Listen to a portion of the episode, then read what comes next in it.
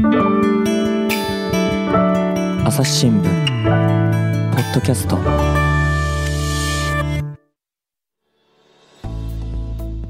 朝日新聞の神田大輔です。え今回はですね久しぶりにゲストとしてご登場をいただいております、えー秋山紀子編集員です。よろしくお願いします。よろしくお願いします。久しぶりにこうやってね1対1でお話しすることになりましたね。はい。というのも、えーこれが配信されている日9月17日はですね自民党総裁選の告示日ということなんですよね。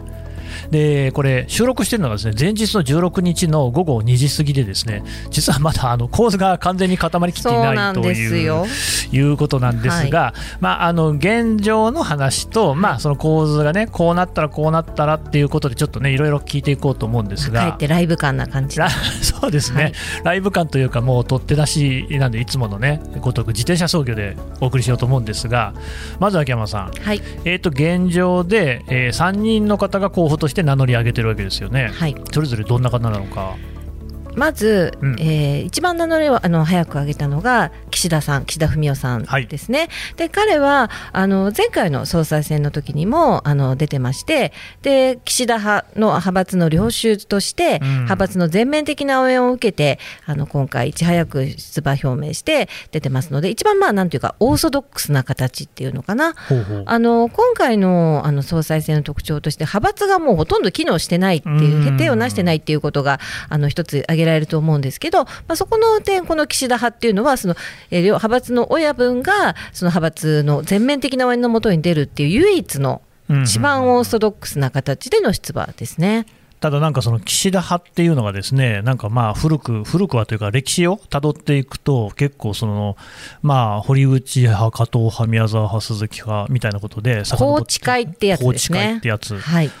なんかあんまりこうなんか最近最近というんですかねこうバシッと首相になった人っていうのがいないような。そうですね、この宏池会っていうのは、あの旧竹下派、田中派と並んで、まあ、保守本流と言われて、うん。まあ、自民党のメインストリームで、その総裁をたくさん出してる、総理総裁をたくさん出してる名門派閥なんですけど、確かにおっしゃるように、ここのところ、あの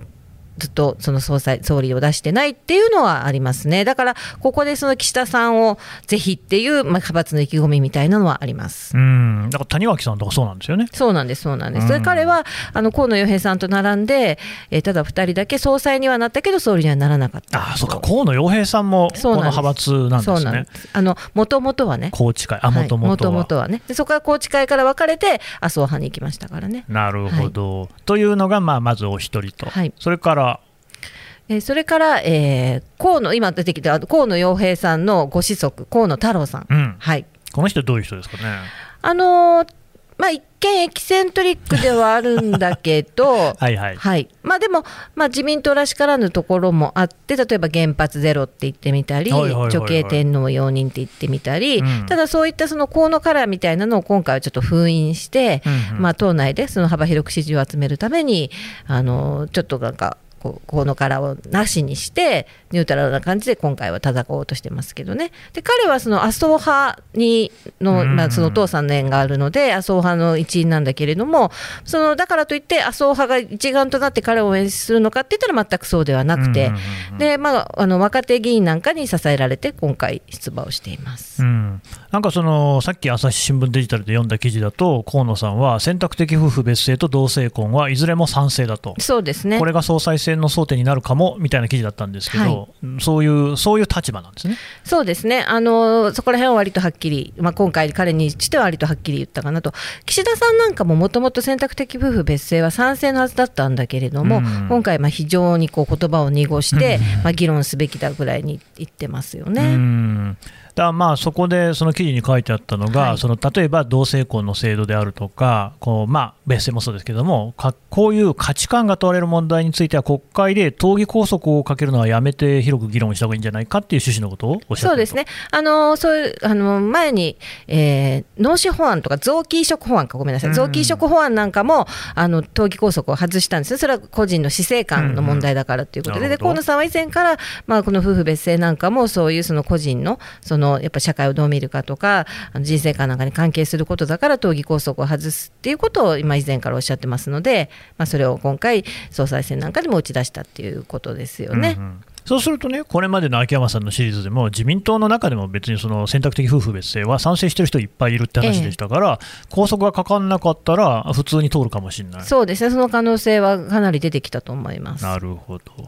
えーと、あと、そうそう、麻生派ってことでしたよね。で、あの、報道で聞く、見る限りだと、その、麻生さんのところになんか結構何回か行ってましたよね。もちろん。はい。なんですか、あの、麻生さんは河野さんと仲悪いんですか？いやいや、あの派閥の親分だから、うんやっぱりその派閥の親分に対して自分が出るっていうことは、やっぱり、まあ、仁義を切りに行くというか、挨拶にしに行くっていうのは、まあまあ、政治家として、まあ、当然の動作かなっていうのは思います。でも、だったら1回でいいような気もするんですけど、あんな毎日行かなきゃいけないもんなんですか？まあ、もともとその麻生さんが河野さんに出ることに、最初からすごく積極的だったわけではないので、そこをやっぱり何回も丁寧に丁寧にこう、まあ、礼を尽くすっていうのが、まあ、政治とはやっぱりそういう、こう、なんていうのかな、一種のお作法みたいなのがすごく大事なので、なるほど、はい。麻生さんはなんでそんなに積極的じゃないんですか？どうなんでしょうね、麻生さんの考え方と河野さんの考え方って、必ずしも例えばそのさっきの原発の話にしたって、麻生さんは割とまあオーソドックスな感じだから、うん。うんあの自民党的そうですね。だから河野さんとああの同じでないっていうところはとってもあると思いますし、それに今、河野さんが出てしまうと、出ても例えば通ったりすると、自民党の中で完全にワンサイクル、世代がこう若返っちゃうっていうのがありますよね。そうするともう、こうなんかこう新しい世代の時代みたいな感じになって。なるほどね、まあって言って58歳ってことですけれども、岸田さんも結構若いんでしたっけ？岸田さんも60ぐらい？うん。っていうか、麻生さんがもうすでにだいぶいい年過ぎるんじゃないですか、そうですね。80超えるでしょ。そうそうそう超えてるからね。うん。なんかやっぱ麻生さんとかね、二階さんとか、その80代の人がまだいまだにこのめちゃめちゃ強い力を持ってるっていうのは、どうかなって思いますけどね。うん、だから、まあ、ちょっと世の中とか、あとグローバルに見ても、日本は、まあ、アメリカでバイデン大統領が誕生したりしましたけど、うんでもそれにしてもね、ちょっとね、うんまあ、そのサイクル変えてもらった方がね、若い人たちにした方がいいんじゃないかっていうのが、まあ、率直な僕の感想ですけども。はいえー、という河野さんと、もう一人、が高市早苗さはいはいんですね、まあ、彼女はもともと今回、その安倍元首相にもう一回出てもらいたいからって言って、すごくあの相談に行ってたんだけれども、出ないっていうことで、じゃあ自分がやったるかと思って出ることにしたということで、安倍さんがまあ全面的に支援をしているということがありますよね。さっき話の出たあの選択的夫婦別姓なんていうのは、もうこれ、高市さんも安倍さんも反対ですから。うんまあ、そこら辺はまあはっきりしてますけど、で今回のその総裁選のやっぱり焦点の一つっていうのは、まあ、脱安倍さんみたいなことができるかどうかっていうのがあるんですよね。でこの高市さんは完全にほら安倍さんの支援を受けているわけですよね。で、えー安倍さんご存知のようにもあのすごくなんか8年ぐらいそのそう今回あうんの第二次安倍政権が続いて、その後はあの菅さんがあって、まあ、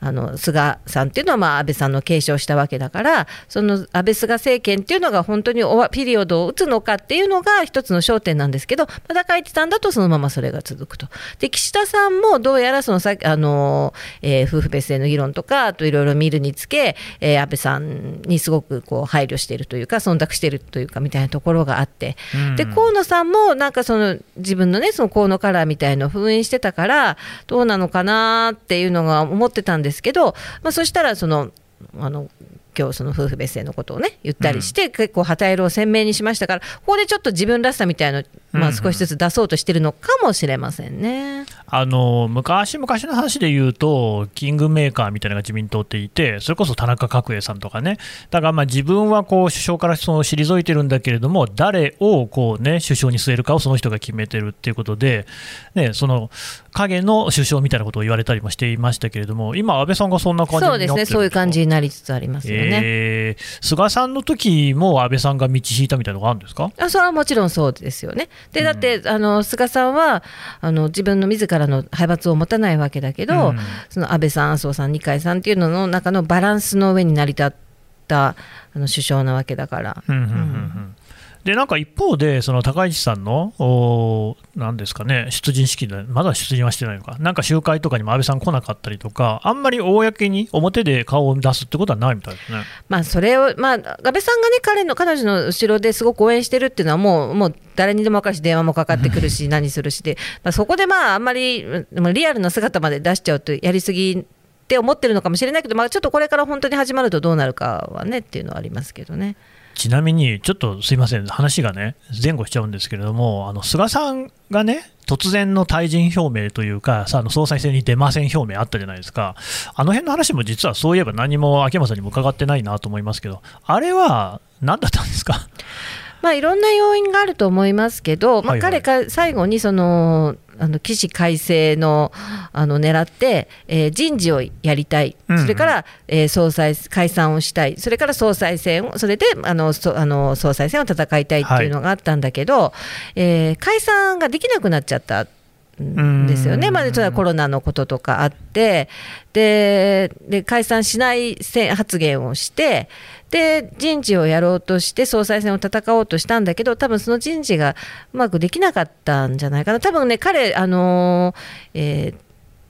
ー、うん。辞めます。あのそ役員会であのもう次の総裁選には出ませんっていうことを言ったのが、うん、確かあれ、金曜日の午前中、11時ぐらいかな、だからだったと思うんですけど、えー、それを決めたのが、多分その前の晩の夜中から次の日の朝にかけてぐらい、本当直前に決めてると思うんですよね。というのは、うん、結構ぎりぎりまで人事をどうするかみたいなことをやってたから、そのあの形跡が見られるのでね。だけど結局それがうまくいかず、まあ、総裁選出ても負けるっていうふうにまあ感じたんでしょうね、それでああいうことになったんだと思います。だ人事っていう話だと、あのね、二階さんを幹事長からあ交代させて、でなんか小泉進次郎さんの名前が出てましたけど、あれって本当なんですか？どうだろう、そこまで思い切ったことやるかどうかは分からないけど、あの時あの岸田さんがね、その党役員はそのの交代制を打ち出して、まあ、二階さんを、まあ、それでまあ二階さんは今、岸田さんにすごくあの、まあ、怒ってるっていうのはあるんですけど。はいまあ、それでじゃあ自分もっていうそういうことをやられたからっていうので、うん、まあ、二階さんを切るっていうことをまあ彼はやったわけですよね。まあ、でも結局それが、あのー、まあ、その成果じゃあ直接っていうことは分からないけれども、まあ、いろんなことがあってそれ以上人事の新しい人事ができなくなっちゃって総裁選も戦えないっていうふうに。うんね、だからある種、うまいやり方、争点潰しっていうことでね、そのね岸田さんはいつまでもその二階さんというか、長老政治みたいなのはだめだよっていう、こうすごくまっとうなことを言ったところ、旗色悪しと見て、あのままだってね、実際に総裁選、岸田さんと菅さんのね、ガチンコだったら、まあ、負けてる可能性もあるわけですよね。あの時はもう本当にもう、あの菅さんの、ま、っていうのは、もう負け続けで、横浜市長選痛かったですね。そうですね、うん、であの、世論調査なんかでも支持率がどんどん下がって、まあ、それでもう若手なんか、まあ、それで進次郎さんが辞める4日ぐらい前からかな、4日連続してあの辞めるって表明する4日ぐらい前から4日連続して官邸に通って、いろいろ言ってたなんていうこともありますけどね。うんまあ、でそういうふうに、でも菅さんが退陣をしたっていうことで、今の総裁選に、ね、なってるわけなんですけれども、3人、そう。で高市さんの話の途中でしたけれども、えっとまあ、これまでね、えー秋山さんと一緒に私も女性政治家の方にも何人も取材をさせていただいて、高橋さんはまあたまたまその中には入ってませんけれども、必ず秋山さんがそのお聞きになってたのがね、女性政治家を増やすにはどうしたらいいですかって話、でまあ、高市さんはしかし、その女性初のですね、これでもし総裁になればですね、初の首相、女性首相っていう風になる可能性が高いわけなんですけれども、はい、これはどうですか、秋山さん、どう見てます？いいことですか？あの基本的に私は女性政治家を応援したいなっていうのはあって、うん、だからあのああいうシリーズもって、まあ、ちょっと高市さんお願いしたんですけど出ていただけなかったっていう経緯があるんですけど、うんうん、だから高市さんがあのもし女性首相になったら初めての、うん、あこれは素晴らしいことだと思いますよ。おやっぱり、やっぱそのクォーター制の話なんかもありますけれども、女性、どういう立場の、どういう考え方の人であれ、やっぱり女性が首相になる政治家として数が増えるっていうのは、これはいいことだと。まずはね。まずはね。でも、逆に選択的夫婦別姓とかにはすごい反対してるじゃないですか。そうですね。あれはそれでいいんですかね。でもね、あのー、それがまた表にこうで浮上するでしょ？うんこれまでは議論すらしてなかったわけだから。なるほど、うん、議論すらして、まあ、その自民党の中とかではいろいろ話はあったのかもしれませんけれども、国会の方ではね、そういう話にはなってないし、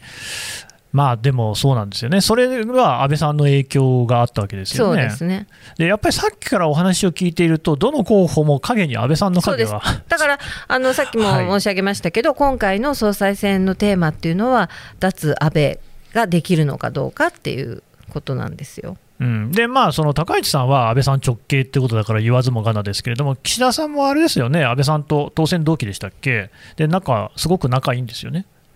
でかつその今回ねあの自民党の総裁選の仕組みっていうのはその党員票とその議員票国会議員票っていうのがあってフルスペックですね。そうですね、はいでそれを最初に、えー全あの投票しますとで、そこで過半数を誰かが得たらそこで決まるんだけど、過半数を得られなかったら決選投票をするんですよね。うんうんうんで決選投票の時には党員票のボリュームってぐっと少なくなりますから、うんあの議員票がものを言うわけですよね。うんでその決選投票1位と2位で決選投票するときに、やっぱりその今のところ言われてるのは、そのえー河野さんと岸田さんの決選投票になるんじゃないかって言われてて、まあ、そうすると高市さんの票っていうのがどっちに行くかっていうのが、すごくこう、やっぱあの、まあそうでしょうね。決める勝利を決するわけでですよね。うんでそうするとやっぱりその安倍さんの影響力ってすごく強いわけだから、うん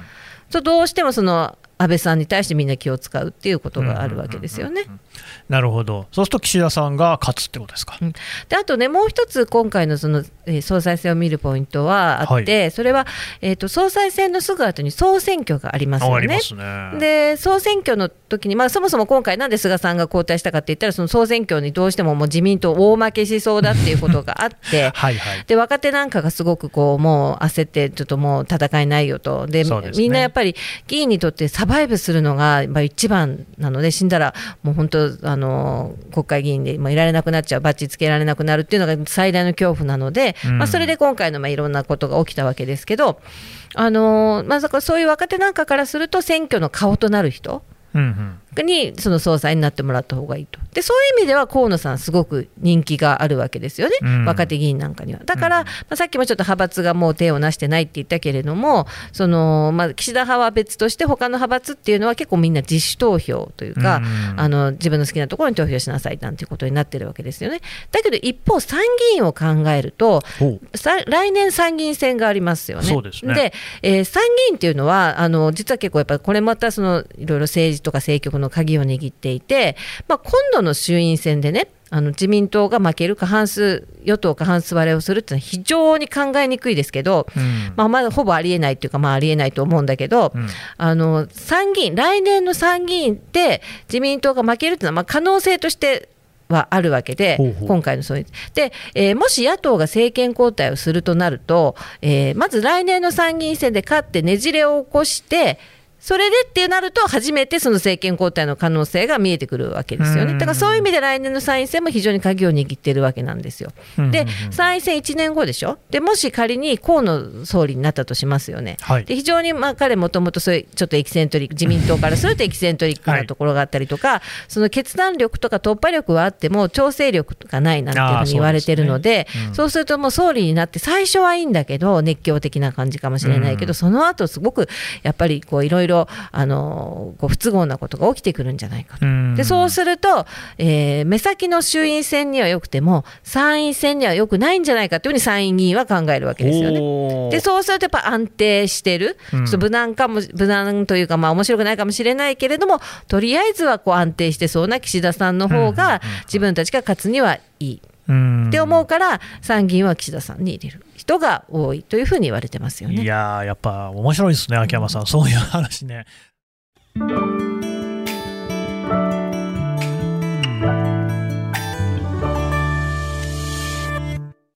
朝日新聞ポッドキャストニュースの現場から。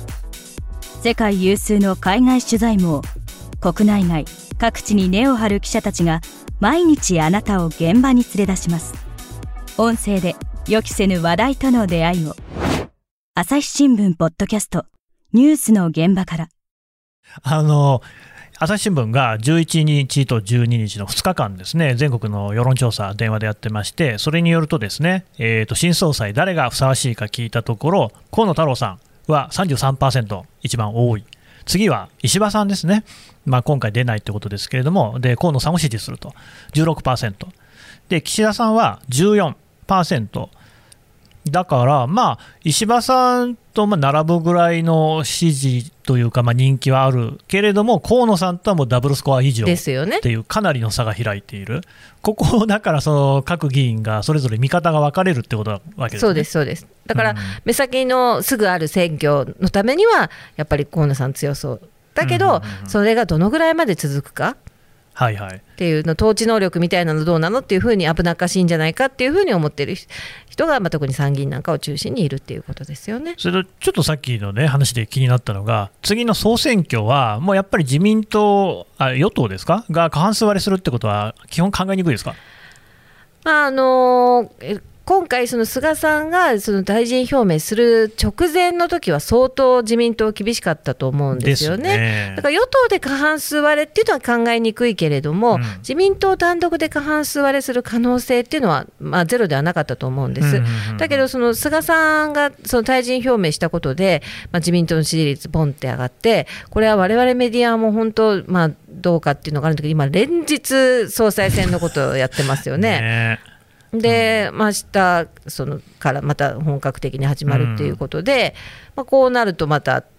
メディアジャックみたいなことになって、うんうん。まあ、あれこれは我々は本当自分自戒しなくてはいけないと思いますけど、うん。ね、いや、そう、それで言われて思い出しましたけど、もうあの菅さんが人事の刷新とか言い出した頃から、まず菅さんがなんか、お生き生きしてんなって感じがあって、政策ね、コロナしかりね、財政とかしかり、なんか全然こうね、しょぼくれてたのに、はあ、こう、活発に動いてるなっていう印象があったんですよ。それと同時に思ったのがね、おい、政治の記事が面白くなったなと思って。と、同じ時に、秋山さんなんかは政策の記事とかも書いてるんですけれども、やっぱ政局の記事って、政治記者って、あって筆があの燃えるもんなんですか、まあそうなんでしょうね、うん。政局って血は気肉踊るっていうか、うん。やっぱりこの政と闘争こそ、まあ、政治の一つの本質みたいなところもあって、うんうんまあ、みんな政治記者も一緒になって血は気肉踊ってるんじゃないのかな。秋山さんはちょっと客観的に見てるんですか？いやいや、もう、あのーそれこそ私も昔はその、うん。それこそ一緒になってわけも分からず走り、ま、本当に文字通り走り回ってたりってね、しましたけどね。はいはいはいはい。けれども、やっぱりちょっとこうね、まあ、編集員という立場になられて、こう考えると、まあ、それもどんなもんかなというところですか？まあ、でもやっぱりね、その国の行く末を決める、そのトップリーダーを決めるっていうのはすごく大事なことだから、うん。やっぱりそのそこでこう本当に情勢がもう刻々と変わるわけですよね、うん。それをウォッチするのはすごく大事なんだけど、まあ、それをちゃんとあの客観的に見るというか、そのやっぱり権力監視っていうか今、今これがどういう意味を持ってるのかとかね、社会にとって、えーだから目の前の誰が勝ったとか、負けたとか、1票、2票なんとかとかじゃなくて、これこれが今の日本にとってどういう意味があるのかとか、あのこの人がどういう人なのかっていうのをきちんと報じるのは、すごく大事なことですよね。であの政策もちろん大事あの、だって政策が実現されて今法律とかシステムになくなっていくわけだから。だけどやっぱり人も大事なわけであの例えば選挙なんかでもねあの100%政策で投票してる人って、まあ、そんなに多くないと私ははい。思うんですよ、そう思います。人に投票してるわけでしょ、ね。この人なら信頼できる、で政策のこと、まあ、あんまり100%というか、まあ、全然よく分かんないけど、この人のやることだったらいいと思って投票するわけじゃないですか、うん。だからやっぱりそういう、この人がどういうパーソナリティの人、どういう越し方の人、えーどんな人生だった人、どんな考え方をする人っていうのをきちんと報じていかなければいけないのかなというふうには思ってます。それでもそうそれも本当なんですよね、だって政策で選んだところで、どうせね、党議拘束かかっちゃって、その人の政策、訴えてたものがね、出るとは限らないし、その前の段階で自民党なんかはね、総務会とかでシャンシャンで決めてて、あの全会一致とか言ってるけど、みんな反対してても全会一致になっちゃうという話をね、秋山さんに伺いましたけど、だから、あまあ、人柄の方で選んだ方がよりいいかなっていう感じもあるし、だから政局っていうのも、その人柄は確かに丸見えになってくるとかありますもんね。人間が見えますよね。うーんであと、まあ、秋山さんのご指摘の中でね、これ、すごく大事な話だなと思うのが、派閥が体をなしていないっていうところなんですけれども、これはどう、これも安倍さんの影響だったりするんですか？あのもともと選挙制度が変わって、中選挙区制から小選挙区制になったことで、あのこう党の中央集権的な力が強まったというか、ね。党首の力がすごく強まって、はあ。まあ、それまでの中選挙区制っていうのは、派閥、同じその選挙区に、あの同じ党からとの違う派閥の人たちが出て、そこで争争ってたので、ね。すごく派閥の力っていうのが影響したんですけど、うん。今はその小選挙区であの一つの党から一人しか出ないので、そう党所力みたいなのがすごく問われるような感じ、だからそのほら、風が起きると、うわーって当選当選したりとか、逆にうわーって負けたりなんていうことが、まあ、起きたりするんですけどね。うんうんうんうん。はい。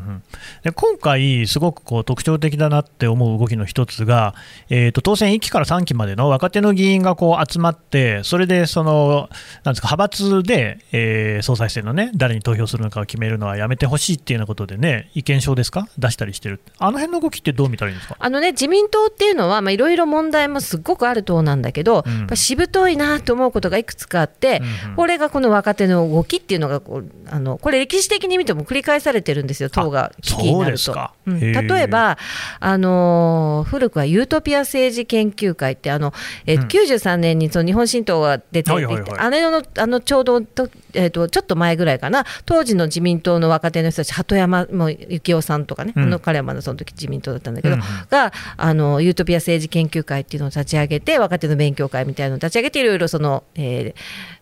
年長の人たち、ベテランたちに物申すなんていうのがあったりとか、あとそれこそ安倍さんとか岸田さんとか、えー河野太郎さんとか、今度引退して塩崎さんなんかが中心になって、えー自民党の明日を作る会っていうのが、えー、とあれは森さんの頃だったかなあのできたことがあってやっぱりその自民党がなんか危機になるとそういう若手が決起するっていうのがあの党の伝統みたいなところ 伝統芸能みたいなところがあってね。でもそれはねやっぱでもやっぱそういうところがあるからあの党すごくしぶといなっていうのがうんあると思いますね。であれのそのまとめ役的になってるのがあの福田達夫さんね。お父さんもおじいさんも総理大臣。ねえだから福田武雄さんがおじいさんで、福田康夫さんがお父さん、で見たら、なんか結構シュッとした人でね、なんかこれあ、こんな人もまだいるのかと思って、自民党のね、次とかって担っていきそうな感じあるんですか？あそうですね。彼はあのすごく毛並みがいい上にうん。もともと商社に勤めてて、うんうん。あのすごく常識人なところもあって、うん。あの実務もできるしあのまあ、までちょっと割と地味だし自分であんまりこう表にこう出たくうん。出たがらないとかいうのがあってだけどまあ今回はちょっとね。やろうって思ったみたいで。そうそう福田康夫さんもそんなにこう、ねまあ、地味というか、目立つ感じではなかったけれども、このね、方、福田達夫さん、経歴見るとこうピッカピカでね、慶応卒業して、ジョンズ・ホプキンス大学行って、で三菱商事に入って、でその後、こう議員になってるっていうね。あの下から慶応なんだけどこのね福田家の子育てっていうのはちょっとまあ話がずれちゃうから またなんだけどあの一言だけ言うとねすごく面白くて。あの彼、えー、と私とほぼ同世代でバブルなバブル世代なんだけどね。えー、と慶応でしょ？でもあの頃の慶応なんてもうもう本当なんかアウディ乗り回してみたいな。まあそういう人もいそうましたよね。そうそういうねもう派手はい派手しくて キラキラしてるんだけど。彼ねこう大学の時あのお小遣いが、うんえー、と5000円だったのかな、ええ小なんか中学生ぐらいの感じね。小遣いが5000円だったかなかったか、ちょっと今、あれで、まあ、とにかくもらってたとしても5000円でで、それは福田家の方針でそれでアルバイトは家庭教師じゃないとしちゃだめ。ええで、アルバイト、家庭教師できないって彼言って、うんなんか、なんかお友達の引っ越しの、お父さんの引っ越しの手伝いとかしてお金もらって、それで慶応大学って、あの、ほら、学ランがあるじゃないですか。だから普段は学ラン着て学校に行ってたんですって。あそうなんですね、じゃあ結構そのお坊ちゃまかと思いきや苦労もしてるっていそうう、あの質実剛健に育ってる。質実剛健に育ってる。ね、でもただ一方で、ああいうその1期から3期までの人がね、集まるなんていうのは、まあ、あの人たちっていうのは、基本的にその自分の地盤とか弱い、選挙に弱い人が多くって、まあ、つまり、やっぱこう、選挙の顔になってくれる人に投票しないと、自分のね、あのまあ、首がつながるか危ないっていうことで、その例えば河野さんとか人気のある人に入れようとすると、その派閥で拘束かけてもらっちゃ困るよという打算なんじゃないかなんていう人もいますもちろんうそういう人たちもいます。うん。だけど、そそうじゃなくて、もっと中長期で党のこと変えなきゃと思ってる人たちもあの、ままあ、人数いっぱいいるのでね、うーん。あそういう人のまあ寄り集まりっていう。そうです、まあ、若い人、多分福田さんとか選挙も強いんでしょうしね、強いとかそういう問題じゃないっていうか、うんそうか、まあ、毛並み的にまあ自然と勝ち上がってくるというか、感じもあったりするから、なるほどね、そこはまああの単純にこうスパッとこうだよって言い切れる話ではないと。でもね、あのまあ、ちょっとまあ話ずれちゃうと一言何で安福田康夫さんって面白くて、うんまあ、選挙強いからっていうのもあるんだろうけど、息子の選挙、一切やらないんだそうですよ。へえ、それって、それは珍しいんですか？珍しいんじゃないのかな。2世、3世いっぱいね、政治家いますけれども、そこまでこうきっぱりやらないって、これもやっぱり福田家の方針なんですかね。っていうことなんじゃないんですかね。はあ、うんなるほどね、なんか今後、ちょっとこの人、面白そうな人だなっていうふうには思いましたけれども、あとだから派閥が、だから他の派閥に関しても、例えばさっきのね、えー麻生派、本来だったら河野さん出るんだから、もうね、一致して押せば良さそうなのに、どうもそうはならないんですね。そうですね。うんまあ、河野さんのそのちょっとエキセントリック風だったりとか、調整力がなかったりするところが好きじゃない人なんかもいるわけで。うんそれも一つ人柄を表してるっていうことなのかもしれないですね。あと細田派、これどうですか？細田派ってだから高市さんを、うん。まあでも高市さんは細田派出身だけど今細田派の人なわけじゃないので、まあだから高市さんを応援する人もいるけどそうじゃない人もいるんですよ、ね、細田派ってだから安倍さんのいるところです事実上安倍派みたいなところはいですよね。なんだけれども安倍さんが推している高市さんだけにはいかないんですか？そうですね。うん、そこら辺っていうのは何何なんですか？そうやってやっぱバランス感覚みたいなもんなんですか？まあ、バランス感覚もあるし、それほら、誰が当選してもいいように、一応、うちの派閥からこの陣営に出しておくっていうのもあります、なるほど当ね然。。という今の3人の構図だと、まあ、さっきの秋山さんの読みですと、決選投票に河野さんと岸田さんが残って、最終的に岸田さんじゃないかっていう感じですかね。まああのー、3人だったら、最初から河野さんが勝つ可能性もある。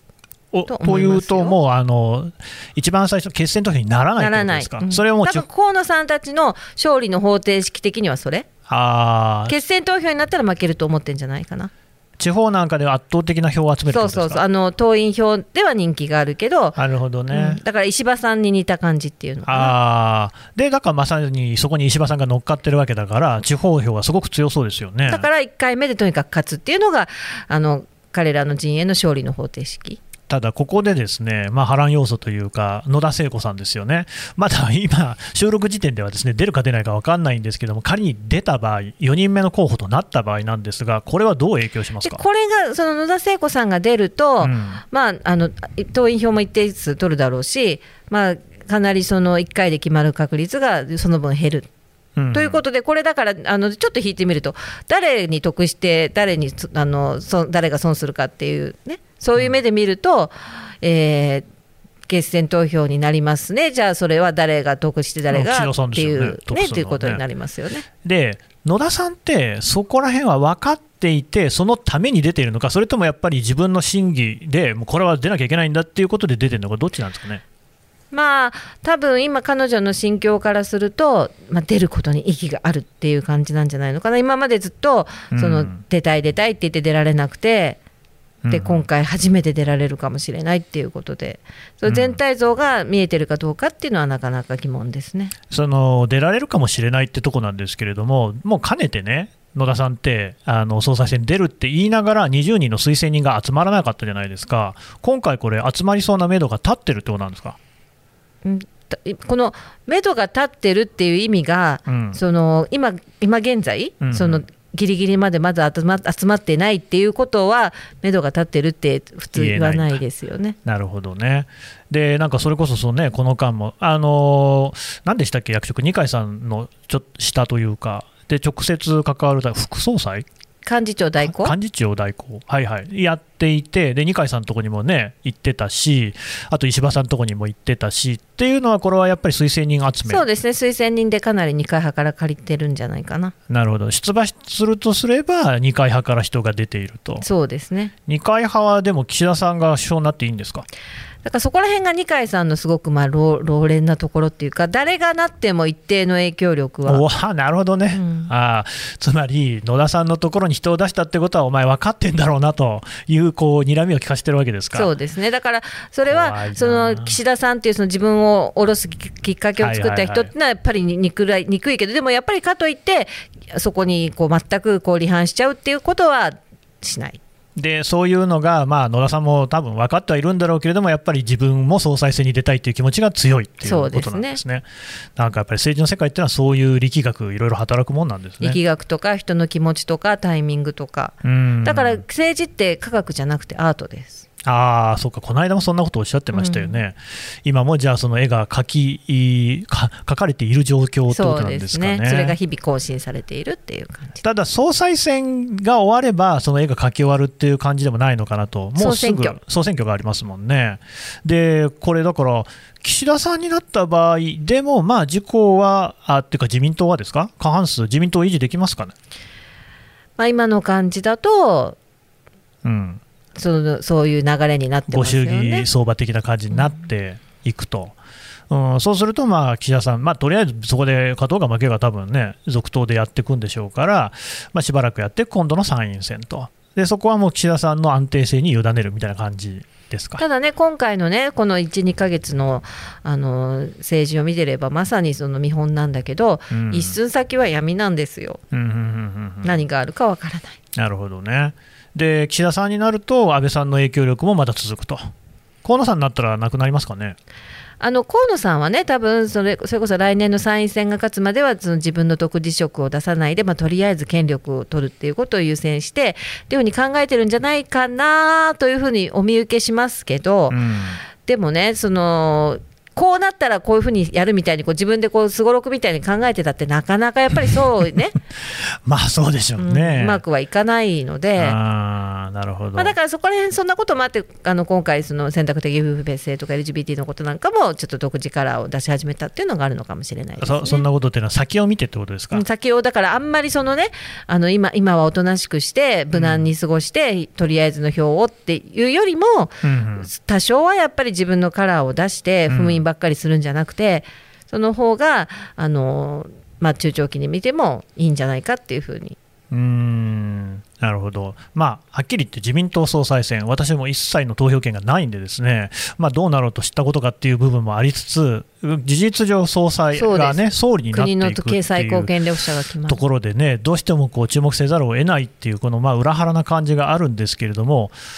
安倍さんの時代がね、あのどうなるのかっていう見方をすると、また一つちょっと面白いですね。そうなんですだからあの本当にこれ何度も言いますけど今回の総裁選および総選挙のテーマは安倍さんなんですよ。総選挙も。うん、だって、あのー今、えーそれこそ立憲民主なんかが出してる政策っていうのは割ともう安倍さんをすごく意識しているものだからなるほど、それって例えば選択的夫婦別姓とかですかね。そうですね、うん。あと格差是正なんかもそう。格差是正のはね、なるほど、そこね、なんかあれですね、しかし、じゃあ、日本っていう国は結局こう、安倍さんかそうじゃないのかみたいなところにずっととらわれてるってまあ、っいう、ていうかやっぱりね形成史上最高に長かったっていうのはね、だいぶ違うんですね、やっぱり、ね。それはすごいことだから。そうなんだな、なんか改めてそういうことを感じてね、若干のため息も出ますけれども、あのちょっと注目していきたいと思います。秋山さん、どうもありがとうございました。ありがとうございました。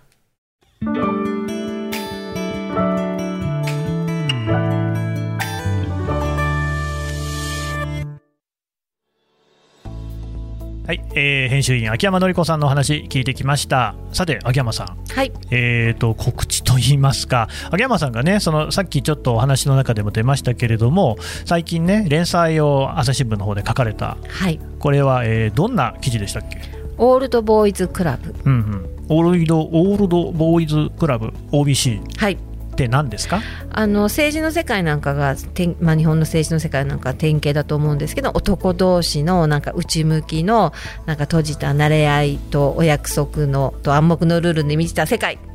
です。ね、これ、ポッドキャストでもね、あの取り上げさせてもらいましたけれども、記事としてまとまって、今、これ、朝日新聞デジタルで読める。そうですね、あのー例えばオールドボーイズクラブの例ってタバコ部屋あなんだけどそれはね日本だけじゃなくてグローバルに見て